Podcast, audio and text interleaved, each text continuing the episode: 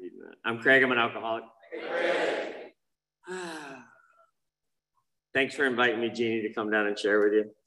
Um, I'll be honest, it's been a long time since I've seen so many new people in a meeting with under a year's sobriety take chips, and it's pretty amazing. It's cool. Um, my sobriety date's January 15, 2012.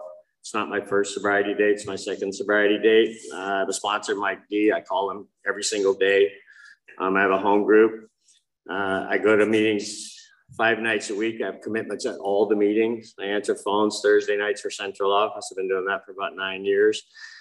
And I find if you're new that, and I'll tell you where I made my mistakes, is that if you have commitments, you go to the same meetings every single week, and you have a sponsor and you tell them the truth, things tend to get better slowly.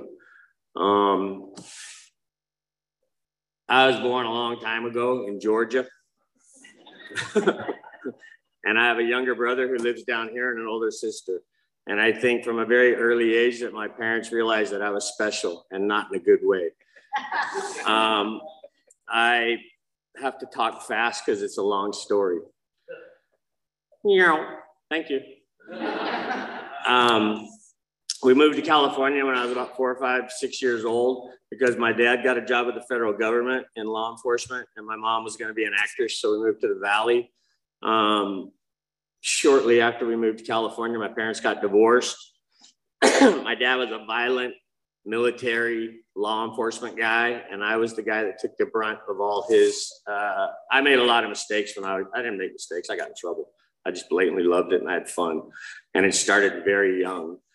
By the time I was about 13, 12 or 13, I had my first drink. By the time I was 16, I was a daily drinker. I didn't have a vodka bottle in my liquor in my locker at high school, but I was drunk every single night. I drank myself to sleep every night. By the time I graduated high school, I'm gonna talk fast. By the time I graduated high school, at my high school graduation, we got so drunk that I got arrested at my graduation and dragged out in handcuffs, hogtied in the middle of the ceremony. I graduated from Pali High up north, Palisades High School.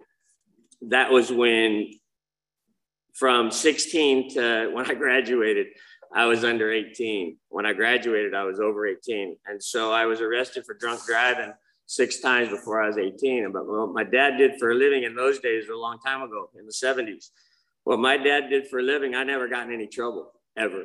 I crashed two cars really bad. I drove my truck up on top of like six cars in a blackout and came to it was just like, whoa, where am I? And I got home before the cops had gotten there because it was close to my house. And then my dad showed up and I didn't get in any trouble. When I was 18, when I was arrested at my high school graduation, I was already 18. So I got arrested. I got booked. I got taken to jail straight out of the ceremony. Um, I only know what all happened, which I don't have time to tell you about because it was this before cell phones and everything, but I saw the motorized photographs. So I know it was true. Once once I when when I got out of high school, things got worse. I started drinking more. I was causing more trouble. I moved to Mammoth. I was living in Mammoth for a while, working for the. Well, I went up there because I thought I could ski every day, and you can't ski every day when you work for the mountain. You can ski like one day, and then you work six days, and I I wasn't having that. So I got a job. I quit. Got a job in a restaurant, and just drank my way out of Mammoth, basically. I lived there for about three years. I worked for the Forest Service fighting fires. And then by the time I moved back down here, I wasn't allowed in my mom's house. So I had, she lived in the Palisades. I had to dig up, she lived on a hill. So I dug a little thing on the side of the hill and I'd sleep in a tent in the backyard. I wasn't allowed in her house. I couldn't have a key or anything.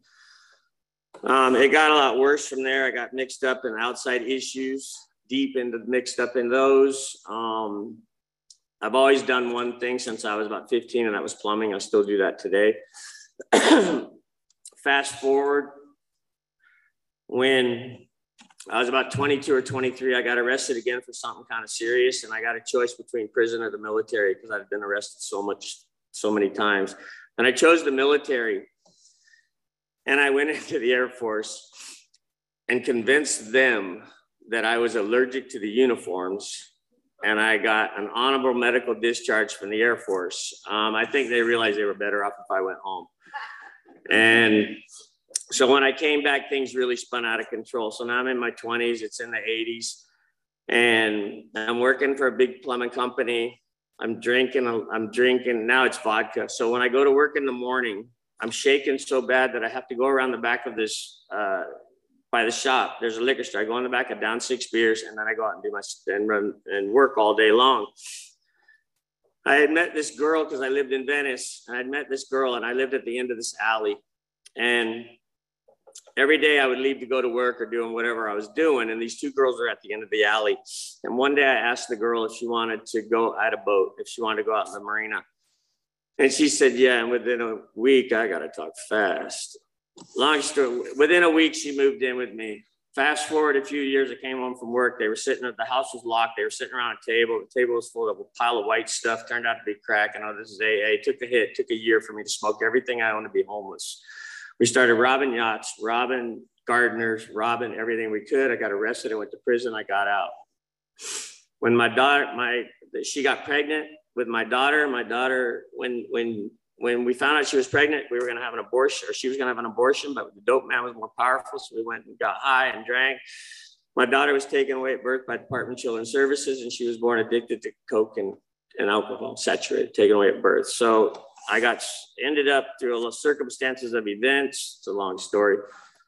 My sobriety date was July 4th, 1993. I got sober, started doing everything I'm doing now. Things got good. I got my contract plumbing contractor's license in 94. I got married, I bought a house, had a successful business. I got too busy for AA. I was super involved in AA. Life got in session. I got way too busy for Alcoholics Anonymous. Little by little, I went to less and less and less and less and less meetings. Eventually, I was at a place. They said something. I drank. And within about a month, I brought home a bag of crack and a bottle of rum, and it was on. And I smoked and destroyed everything in my life. I destroyed the relationship with my daughter, who I got in custody of. I destroyed everything except my business. Um, I ended up uh, on December 25th, 2011, with a gun in my mouth at the river. And obviously, I didn't pull the trigger, but I'm going to break this thing.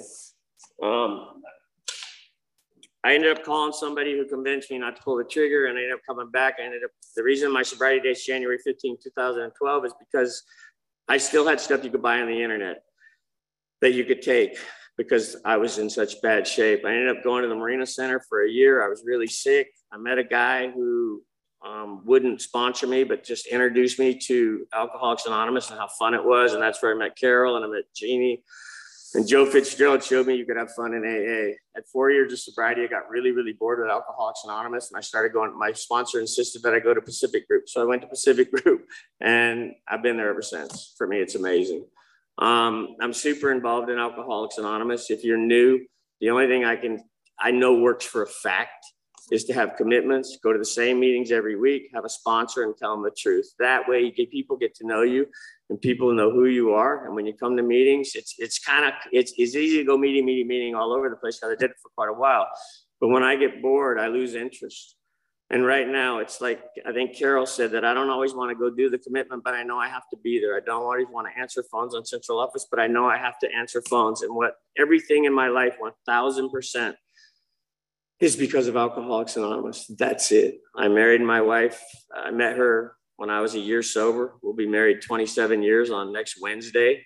And there was about six years. She didn't know if I was going to stick a gun in her mouth to be nice to her when I got home when I relapsed. And so I know what happens when you drift away because I've done it. And it's not fun. I cherish my sobriety. I put it before everything. Doesn't matter what it is, sobriety comes first. And so if you're new, there's a lot of new people in here with a year or less. Um, commitments keep you coming, even when you don't want to come, they keep you coming. And I have commitments in all of my meetings. And so I think I'm out of time. So that's all I got. Thank you.